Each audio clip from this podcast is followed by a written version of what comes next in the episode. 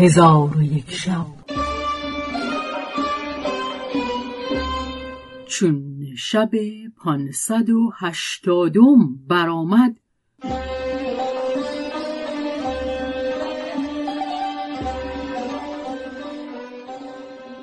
گفت ای ملک جوانم کنیزک چون حکایت گازر و پسرش را به ملک حدیث کرد گفت ای ملک مردان را کید و مکر بسیار است. شنیده ام که حکایت تهمت نادرست مرد به زنش. مردی عاشق زنی خداوند جمال شد که آن زن شوهر خود دوست می داشت و شوهرش نیز دوستدار او بود و آن زن به صلاح و پاکدامنی معروف بود. مرد عاشق راهی نیافت و بدین سبب مهنتش افزون گشت و پیوسته طرح نیرنگی میریخت و خیال حیلتی می‌کرد و شوهر آن زن بنده ای داشت که در خانه خود پرورده و در نزد او بسی معتمن بود. عاشق منافق نزد آن بنده آمد. با او ملاطفت و مهربانی آشکار کرد و او را به هدیت و احسان به خود رام نمود تا اینکه آن غلام او را بنده گشت و فرمان او همی برد. روزی از روزها مرد عاشق به غلام گفت ای فلان وقتی که خاتون از خانه به در شود مرا منزل خیشتن ببر. غلام انگشت قبول بر دیده نهاد. چون خاتون به گرمابه شد خاجه به دکان رفت. غلام در نزد عاشق آمد. آستین او را گرفته به منزل برد و آنچه که در منزل بود یک به یک به او باز نمود. مرد عاشق چون نیرنگی در نظر داشت سپیده تخمی را در ظرفی با خود برده بود. چون به خوابگاه مرد برسید غلامک را غافل کرده سپیده تخم در خوابگاه ریخت و از منزل بیرون آمده از پی کار خود رفت.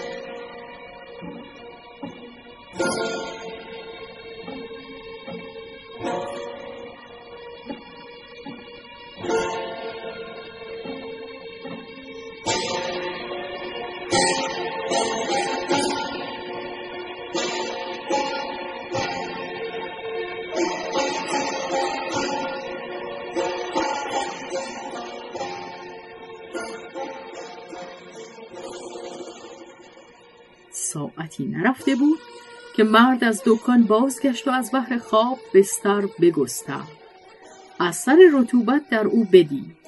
دست به سوی او برده چنان گمان کرد که آن رطوبت آب مردان است. به چشم پر از خشم به سوی غلام نظر کرد و به او گفت خاتون در کجاست؟ غلام گفت به گرمابه رفته و همین ساعت باز خواهد گشت. از این سخن گمان خاجه به یقین پیوست. در خاطرش جایگیر شد که آن رطوبت آب مردان است. پس به غلام گفت اکنون به گرمابه شو خاتون حاضر آور. در حال غلام برفت و خاتون حاضر آورد خاجه را چون چشم به خاتون افتاد به سوی او برخواسته او را سخت بزد و بازوان او را بسته قصد کشتن او کرد. آن زن بیگناه بانگی به همسایگان زد. همسایگان او را دریافتند. به ایشان گفت این مرد قصد کشتن من دارد و من در خود گناهی نمی‌دانم. همسایگان به آن مرد اعتراض کرده به او گفتند که تو را به این دستی نیست یا طلاقش گو و یا به خوبی نگاهش دار که ما پاک دامنی او را می‌شناسیم و او دیری است که با ما همسایه است. هرگز بدی از او ندیده ایم. آن مرد گفت من در خوابگاه خود آب چسبنده چون آب مردان دیدم. سبب او نمی‌دانم. مردی از حاضران برخواسته گفت آن رطوبت به من بنما.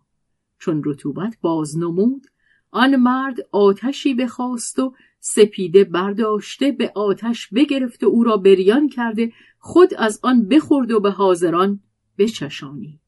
همگی دانستند که آن رطوبت سپیده تخم است و آن مرد نیز دانست که زن خود را ستم کرده و زن از آن گناه بری است. پس همسایگان شوهر را با زن صلح دادند و حیلت آن مرد عاشق باطل شد. ای ملک بدان که این ستم از مکر مردان بود که بدان زن رسید. ملک چون این سخن بشنید به کشتن پسر خود بفرمود. آنگاه وزیر دوم پیش رفته طرف بسات ملک بوسیده گفت ای ملک در کشتن پسر مشتاب که پس از نومیدی های بسیار خدای تعالی تو را به او شادمان کرده امیدواریم که او از تو یادگار بماند و مملکت را نگاه دارد. ای ملک صبر کن که شاید پسر تو را نیز سخنی باشد. مرا بیم از آن است که اگر در کشتن او شتاب کنی پشیمان شوی. بدانسان که مرد بازرگان پشیمان شد. ملک گفت شون است حکایت بازرگان و چگونه پشیمان شد؟ داستان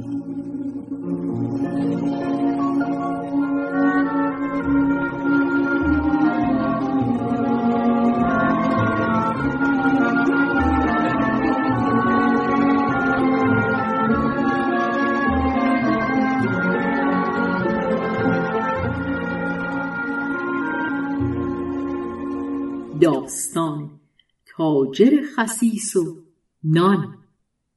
وزیر گفت شنیدم بازرگانی بوده است خوش سیما و پاک جامه که تعام و شراب لذیذ و لطیف می‌خورد و روزی از روزها به شهری سفر کرد و در بازار آن شهر همی گشت. پیرزنی را دید که دو قرصه نان در دست دارد و میفروشد. آنها را به قیمتی ارزان خریده به منزل خیش برد. آن روز دو قرص نان را در چاشت بخورد. روز دیگر به همان مکان باز آمد. عجوز را در آن مکان ندید. از او جویان گشت. خبر نیافت.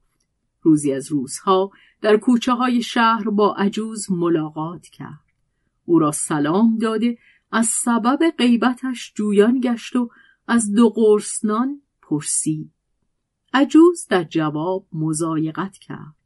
بازرگان او را سوگند داد که از کار خود آگاهش کند. عجوز گفت. ای خاجه اکنون که سوگندم دادی بدان که من خدمت کسی می کردم که در پشت او ناخوشی آکله بود. طبیب آردی را با روغن خمیر کرده به زخم او میگذاشت چون سباه می‌شد آن خمیر دور میانداخت من آن خمیر گرفته دو قرص نان میپختم و به تو و دیگران میفروختم چند روزی است که آن بیمار مرده و آن دو قرص نان از من بریده شده. بازرگان چون این بشنید دلش به هم درآمد. پی در پی قی همی کرد تا اینکه بیمار گشت. چون قصه به دینجا رسید بامداد شد و شهرزاد لب از داستان فرو بست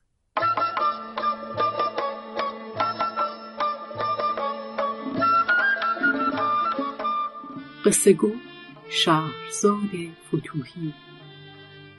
تنظیم مجتبا میرسمی